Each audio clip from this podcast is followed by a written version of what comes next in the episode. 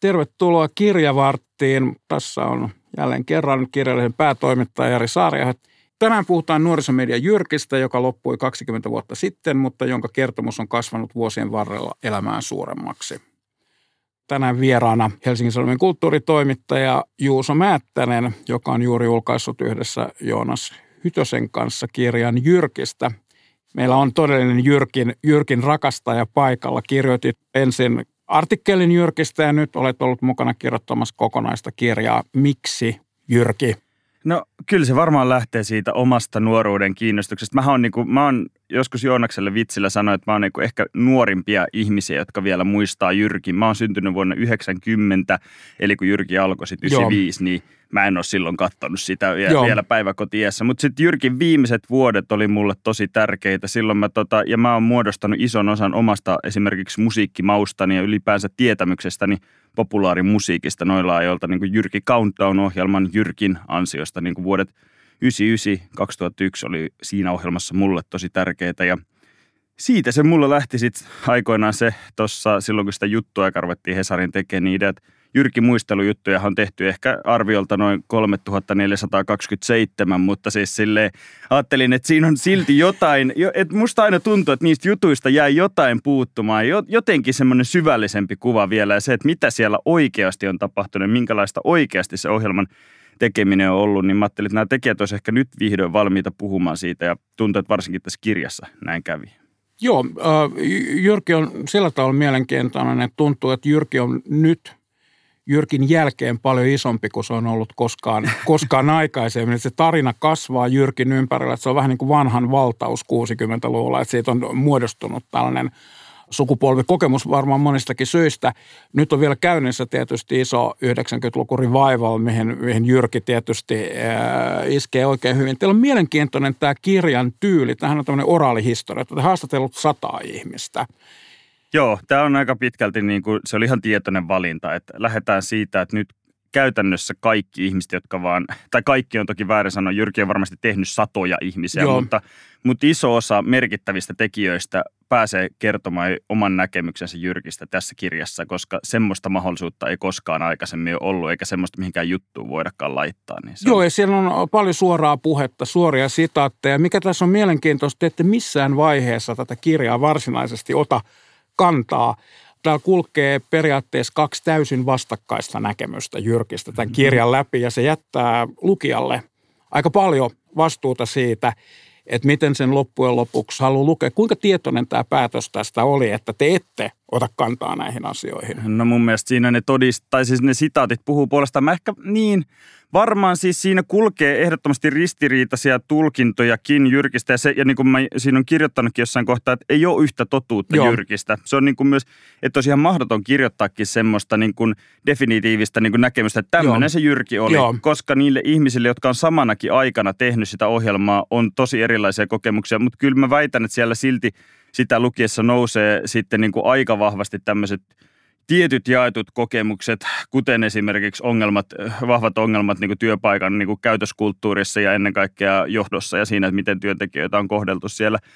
Mutta on tärkeää tuoda esille myös se, että ihan jokainen tekijöistä ei kokenut niitäkään asioita samalla tavalla. Nimenomaan tämä tekee siitä mielenkiintoisen. Mä olin oikeastaan niin kuin aika yllättynyt tästä valtavasta kaksinapaisuudesta, mikä tähän mm-hmm. ohjelmaan liittyy. Et siinä on, niin kuin juuri sanoit, johto – vastaan toimitus. Siellä on niin kaksi täysin toisistaan mm. periaatteessa erillistä entiteettiä, mm. jotka toimii omalla tavallaan omista motiiveistaan. Mm. Se on ollut järjetön riiston paikka, missä nuoria tekijöitä on helsinkiläisittain sanottuna kusetettu todella pahasti, mutta samanaikaisesti se on toiminut TV-alan korkeakouluna näille ihmisille.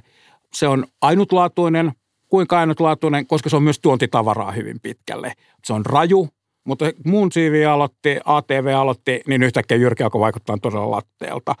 Ja nuorisomediaa kummisedät tällä hankkeella, Kalerva Kummola, Portsi Porola, Tauno Äijälä, pahempaa ukkokerhoa 90-luvulla mediassa ehkä sai hakea, niin ne ovat siellä taustalla. Eli halutaan nuorisomedia, mutta samanaikaisesti ei tajuta nuorisosta välttämättä yhtään mitään. No niin, sä oot tiivistänyt tuossa aika paljon oleellista, koska mä ajattelen, että aika harvan niin kuin jos puhutaan mediatuotteen, kulttuurituotteen, niin kuin minkään niin kuin tarina on niin kuin mustavalkoinen. Et mun mielestä olisi mm. kauhean niin kuin yksioikoista vaikka sanoa, että Jyrki oli pelkästään raju ja raffi ja e, niin kuin yllättävä, koska eihän se ollut sitä. Mm. Ja sitten varsinkin mun kokemus viimeisiltä vuosilta, jota mä oon katsonut sitä, että ei, en mä kokenut sitä nyt mitenkään, että et kyllä se oli joku muu sitten, mistä se niin kuin semmoinen ronskius tuli. Vaikka MTV niin kuin historia aika pitkälti samantavainen. Niin on. Music TV oli aluksi kauhean niin kuin räis, tai itse asiassa ihan aluksi ei edes ollut, mutta sitten siitä tuli räiskyvä ja, ja tämmöinen tosi vaihtoehtokulttuuri, kunnes siitä tuli sitten tylsää. Niin Jyrkille Joo. kävi vähän samalla tavalla. Joo. Ja samoin nämä kaikki muut vastakkainasettelut, se on mun ehdottomasti kaikkein oleellisin oikeastaan, että jyrkiläisiä sorrettiin siellä, näin mm. voi sanoa, mutta samaan aikaan siitä sorrosta oli heille heidän työuralle ihan kauheasti lopulta hyötyä. Tämähän ei ole mitenkään tavaton tarina, että niin kuin tavallaan, että voidaan kohdella ihmisiä huonosti työpaikalla, mutta siitä voi olla heille silti heidän uralle ihan valtavasti hyötyä. Todellakin tämä, ja, ja tämä tulee hyvin esille esille tässä kirjassa. Käsi sydämellä, jos olisit hieman vanhempi ollut, olisitko hakenut Jyrkiin töihin? Ihan ehdottomasti. Olisiko ollut siellä ensimmäisessä haussa fantastinen kuvaus. Katja Stoll kertoo, kertoo Jyrkin salaisesta työpaikkahaastattelussa Yö-television äh, tamperelaisessa Doris ravintolassa. Mitä luulet, miten haastattelu olisi mennyt sulta? No jos tehdään tämmöinen niin fiktiivinen oletus, että olisin ollut silloin saman, tai kun mietin, että Katja Stoll on ollut silloin noin parikymppinen, niin, ja joo. jos mä olisin ollut myös itse parikymppinen silloin ja mietin omaa parikymppistä itseäni, niin sanon, että ehkä olisi huonosti käynyt. Mä olisin ehkä ollut vähän enemmän semmoinen Mikko Silvennoinen tyyppinen hahmo, joka, mä, mä en ollut kaksikymppisenä kauhean räiskyvä, ro, roisi enkä ehkä suorasananenkaan, mitä ehkä Katja silloin oli jo. Mm. Että mä luulen, että Jyrki olisi ehkä silloin enemmän hakenut sen kaltaisia tekijöitä, että voi olla, että Marko Kulmala olisi ilmoittanut mulle sen jälkeen, että sun paikka saattaa olla jossain ihan muualla. Eli sä epäilet, että sun pornofantasiassa ei olisi ollut tarpeeksi raju. Mä luulen, Jyrkille. että mulla ei olisi ollut ehkä heittää niin, niin roisia pornofantasiaa kuin mitä siellä ihmisiltä kysyttiin. Niin mä luulen, että mä, mä olisin saattanut jopa jäätyä. Jos multa olisi kysytty pornofantasia työhaastattelussa, niin parikymppinen Juuso olisi saattanut kyllä silloin jäätyä. Joo, mitäs tota, entäs mua, mua, mua nauratti, tässä on todella myöskin huumoria. Se voi olla tahtonta, nauretaan Jyrkin kanssa, nauretaan Jyrkelle, mutta että Juise Leskinen oli siellä paikalla, mikä taas se sellainen, että ollaan tekemässä rajua uutta suomalaista nuorisomediaa. Ja sitten siellä on haastateltavana Juise Leskinen, joka nyt oli aika kumpujen yöstä jo 90, 90-luvulla. Että tavallaan tämä, että onko tällä porukalla loppujen lopuksi ollut nuorista mitään, mitään käsitystä, joka tätä alkoi tehdä. Sen sijaan, mikä jää käsittelemättä tässä, ja tästä puhutaan koko ajan, niin mikä on se Jyrkin konsepti, joka sieltä Kanadasta ostettiin? Tämä Kanada-korttihan on mielenkiintoinen, että siitä puhutaan koko ajan, se kulkee läpi tämän tarinan. Mitä, mitä Kanadasta ostettiin? Onko sinulla tietoa siitä no, haastattelun jälkeen? Musta tuntuu, että ihan voi olla, että nyt niin kuin sanon liian kärjestä, mutta musta tuntuu, että ihan kenelläkään ei välttämättä ollut täysin lopulta käsitystä, että mitä Kanadasta ostettiin. Kanadassa siis ihan, jos nopeasti, niin Kanadassa tämän konseptin, tämän Much Musicin on niin kuin isänä pidetty hyvin pitkälti Moses Snymer-nimistä mm-hmm. hahmoa, joka on käsitykseni mukaan aikamoinen myyntimies ollut ja on, on varmaan, saa, olisi varmaan melkein hiekkaa Saharaakin saanut myytyä parhaimmillaan. Joo. Ja mutta siis kai se tiivistettynä mä ajattelen, että se konsepti on lopulta ollut se, että tehdään MTV, mutta ei tehdä studiossa. Siis suurin ero Joo. on oikeasti se, että ei tehdä studiossa, ei tehdä green screenin edessä, ei juonneta kliinisesti vaan musiikkivideoita, vaan tehdään tämmöisessä niin toimitusympäristössä, mitä jyrkiläiset siis ei missään tapauksessa saaneet edes kutsua studioksi, mm-hmm. vaan environmentiksi. Eli se, että, ja se, että niin tämä on se, ja että kuva heiluu, että niin kuin ihmiset pyörii siellä taustalla. Että tämä on niin kuin se suuri konsepti, mikä siinä niin kuin loppujen lopuksi ostettiin. Tehdään musiikki, televisio-ohjelma, joka tehdään tälleen vähän niin kuin rososemmalla visuaalisella tyylillä kuin mitä MTV teki. Näin, Joo, tämä on se. Ja, ja tämähän on mielenkiintoinen sillä tavalla, että missä määrin toi niin kuin täyttää konseptin vaatimuksen. Että periaatteessa tuo olisi ehkä voitu keksiä ihan, ihan kotivoimin – Kyllä, ja varmaan näin, näin hyvinkin olisi voinut olla mahdollista. Mä luulen, että tässä on sitten aidosti myös iso, isolta osin, mitä on Kanadasta ostettu, niin on ostettu nimenomaan tätä Much Music-yhteistyötä, joka on siihen aikaan ollut varsinkin aika iso juttu. Siellä on saatu kasettikaupalla kaikenlaista maailmantähtien haastiksia, on saatu joo. valmis visuaalinen ilme, on saatu kaikkea tämän tyyppistä, niin kuin mikä, että onko se nyt sitten konseptia vai onko se vaan niin kuin sit sitä, että on hyödytty siitä, että joo. on, on niin kuin semmoinen valmis tuote, johon pohjataan. Joo. Joo. Sanoit, että se olisi luultavasti tullut hylsy haastattelussa, etkä olisi päässyt kulmalla, olisi ottanut sua sisään. Mutta jos nyt ajatellaan kuitenkin, että sä olisit päässyt, niin miten sä kuvittelet itsesi nuorena ihmisenä, miten sä olisit sopeutunut siihen Jyrkin hyvinkin toksiseen, misogyyniseen, riistävään ilmapiiriin? Tämä on kauhean niin kuin hyvä ja mielenkiintoinen kysymys, mitä niin kuin varsinkin Joonaksen kanssa esimerkiksi paljon puhuttiin, että, että tavallaan pitää myös suhteuttaa siihen aikaan. Niin kuin se asia, mm. että ei missään tapauksessa 90-luvullakaan rasismi ei ole ollut ok, seksuaalinen häirintä ei ole ollut ok. Työntekijän käsiksi käyminen niin, ei työntekijän ole ollut käsiksi käyminen ei ole ollut ok.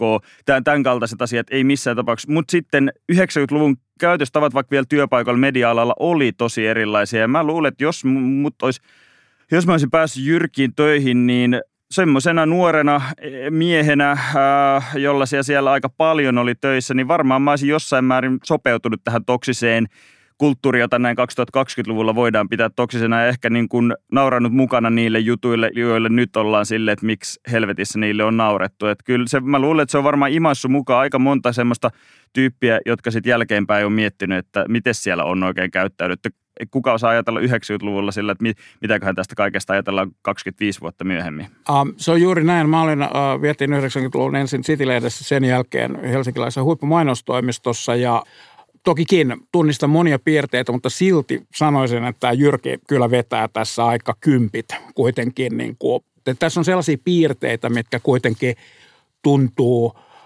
melko vieraalta ja melko pahalta jälkeenpäinkin Siinä on sattumuksien summa, jossa on varmasti monta ää, tälleen, voiko sanoa, niin kuin huonoa juttua osunut yhteen, lähtien niin kuin jo ylimmän johtajan alkoholismista, joka, joka on varmasti niin kuin vaikuttanut siihen, että asiat ei ole mennyt hyvin. Ja tämä on ihan totta, että esimerkiksi kun tätä kirjaa varten haastattelin ihmisiä, jotka oli myös esimerkiksi Radio Cityssä töissä, niin ei Radio Citystä ole ollenkaan tämmöisiä samanlaisia story. Ei se tarkoita sitä, että siellä ollaan jossain niin kuin seurakuntakerhossa oltu siellä Radio Cityssäkään, mutta mm. ei sieltä samanlaisia kokemuksia joo, ihmisillä joo. ole. Uh, joo, ymmärrän tämän aivan, uh, aivan täysin ja, ja allekirjoitankin.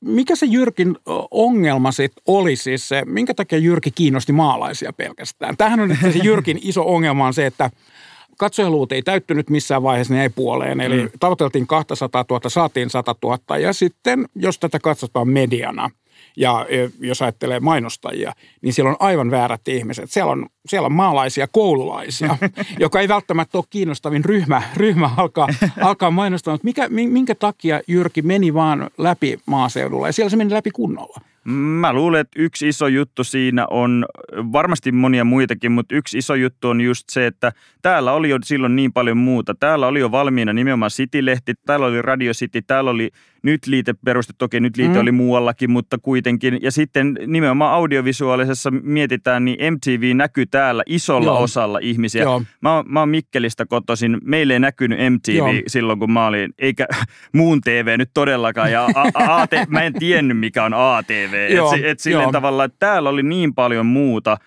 ja tää, joka oli ehkä kuitenkin sitten kuulimpaa, vähän mm. semmoista joko niinku maailmalta tullutta MTV-meininkiä tai sitten semmoista undergroundimpaa muun TV-touhua. Jyrki oli sitten vähän kuitenkin ehkä, mä en tiedä, kun mä en ollut 90-luvulla helsinkiläinen nuori, mutta esimerkiksi miten Joonas sen itse kuvaili, että Joonas piti sitä niinku paskana silloin ennen kuin hän meni niinku töihin. Et siis, et se on niinku vähän semmoinen iso kanava puuhastelee nuorten ohjelmaa. Ja, ja sitten taas, sit kun mennään kehä kolmosen ulkopuolelle, niin sitä vaihtoehtoa oli yhtäkkiä paljon vähemmän. Ja, ja siellä niin tämmöinen olikin sitten oikeasti Joo. siistiä. Se oli Joo. mun kavereiden mielestä siistiä Joo. se ohjelma. Joo. Se on varmaan yksi iso syy. Joo, ja, ja tietysti näistä niin kuin, Radio Citystä ja City-lehdestä jonkin verran puhutaan tuolla, ja niihin aina viitataan tällaisena niin kuin, kiiltävinä suosittuina mm-hmm. mediatuotteina. Niiden historiahan on toki hyvin toisenlainen, että miten ne on syntyneet ja minkälaisesta tarpeesta, ja City-lehtihän nimenomaan – yritti kansainvälistää Helsinkiä ja, mm. ja luoda semmoista jossain määrin harhaista kuvaa siitä, että Helsinki on huomattavasti makeampi paikka kuin se itse asiassa. Se on niin kuin yhden asian, asian lehti ja kaupunkikulttuurilehti. Ja myöskin oli tehty vanhemmille ihmisille. Mm. Jos ajattelee Jyrkin kohderyhmää, että se tulee koulupäivän jälkeen ja lomilla se tulee aamulla, niin kyllähän siitä ää, nuoret aikuiset katoaa Kyllä, saman ja tien. ehdottomasti. Ja ehkä siinä on aika usein se, että nuoret on kuitenkin siis myös jo teinit, jopa koululaiset, vähän usein aika kiinnostuneita myös semmoista jutuista, jotka on tehty heitä vähän vanhemmille. Mä en Mm. tiedä, oliko nyt liite koskaan oikeastaan tehty koululaisille. Ei, Ei, mu- ei, ei mun mielestä, mutta mä luin sitä heti tyyliin, kun se on ensimmäinen Mm. niin kuin sanomalehti, mitä mä oon niin kuin lu- lukenut. Et se, monesti nuoret on kiinnostuneita sitten kuitenkin myös vähän siitä tuotteesta, mikä ei ole ihan heidän ikäisilleen tehty. Ö, Juuri näin, siis median tärkeä tehtävä on se aspiraatio ja, ja luoda myös niitä unelmia ja Mm. lukea sitten, tarkoittaa tässä tapauksessa lukea näitä vanhempien, vanhempien lehtiä. Tässä myös sellainen tietynlainen maalaismaisuus ja ehkä vanhanaikaisuus. Tässä on aivan loistava kohde, mitä mä oon ystävien kanssa jo naurannut, että siellä Andy McCoy ja, ja hänen Nicole vaimonsa haluaa haastatella Marianne Faithfulia ja koska tämä ei onnistu, he myöhästyvät itse paikalta, niin Andy raivoissaan sitten huuttaa, että nyt soitan ystävälleni Iki Popille, joka ikinä aina haastattelua Jyrkille. Ja tämä on tämmöinen tämän kirjan semmoinen todellinen what the fuck moment, ja joka avaa sitä aika hyvin myös sen Kulmalan johdon suhdetta työntekijöihin ja kuinka pihalla ollaan, koska väittäisin. Iggy Pop, loistava taiteilija, olen jonkinasteinen fanikin varmasti, Marin Faithful myöskin, täysin merkityksettömiä kohderyhmässä 90-luvulla. Ja silti tästä tuli hirveä haloo. Joo, joo, ja mä oon kattonut aika monta Jyrki-lähetystä, en jokaista tätä kirjaa varten, niitä on aika paljon Joo, niitä niitä on aika paljon. Mutta siellä on varsinkin jotenkin siellä alku, mä uskon ja niin kuin tässä kirjassakin selitetään, että se Jyrki myös löysi enemmän sen paikkansa, mitä pidemmälle se eli. Ja sitten niin kuin nämä tämäkin story, minkä, mihin viittaat, on sieltä vuosilta 95 Joo, 96. se on sieltä alusta. Kyllä, että sitten mitä pidemmälle mentiin, niin ehkä enemmän, varmasti myös sitten hasseja tehtiin, mutta niin kuin, ja kyllä siellä on, muistan vuonna 2000 haastateltu Wigwamia, mikä mä nyt en tiedä, onko se Niin. ihan, ihan, ihan niin kuin edelleenkä sitä ydintä. M- mutta siis silleen tavallaan siellä 95-96 ohjelmista on tosi paljon semmoista sisältöä, jota katsoisi. Mä mietin, että onko tämä oikeasti niin kuin sen ajan nuorisolle Joo. tehty. Että se, Joo. se on hakenut paljon muotoa, mikä johtuu esimerkiksi siitä, että siinä on yksi yhtenä päätekijöistä ollut Pizza Pekkarinen, joka on itse ollut kuitenkin silloin jo lähemmäs kolmekymppinen lähemmäs kolmekymppinen mies, jonka oma musiikkimaku on hyvin vahvasti ollut rockpainotteinen. Ja- kyllä hän, kyseli siellä jossain, että mikä on sun suosikki Eric Clapton-biisi, joka oli myös näitä huippuhetkiä täällä.